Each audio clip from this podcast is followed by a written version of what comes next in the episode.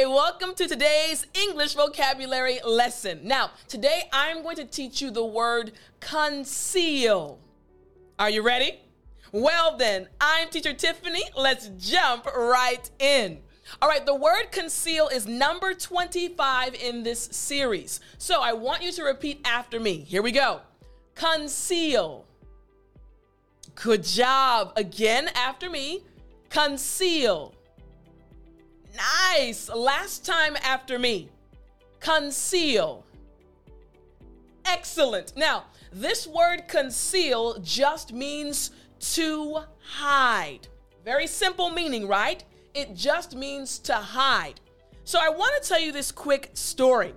So I was uh, watching a program, and in the program, there was a father and a son, and this father and son had an amazing relationship.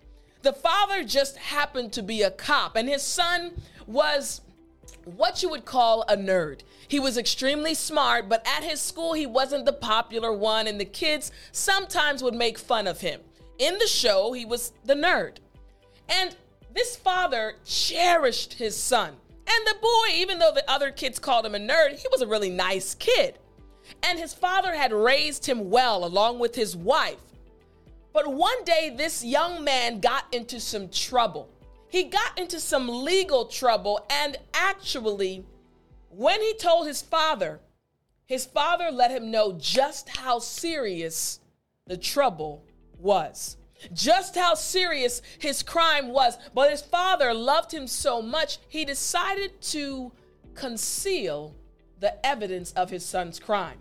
He told his son, Don't tell anybody else. I know. Let's take the evidence and we're going to destroy it. This father wanted to conceal any evidence that would hurt his son. You caught it, right? You were kind of involved in the story. You could see what was happening. But again, conceal just means to hide. Now, everything worked out with that situation, but I wanted to make sure you understood the word conceal. So let's check out an example sentence. Here we go. Tom tried to conceal his bruises from his mother. One more time.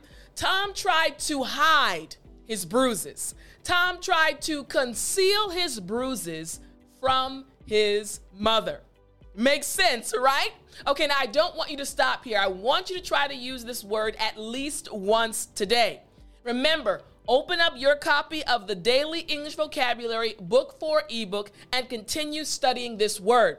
To get your copy, go to www.studywithtiffany.com and I will talk to you next time.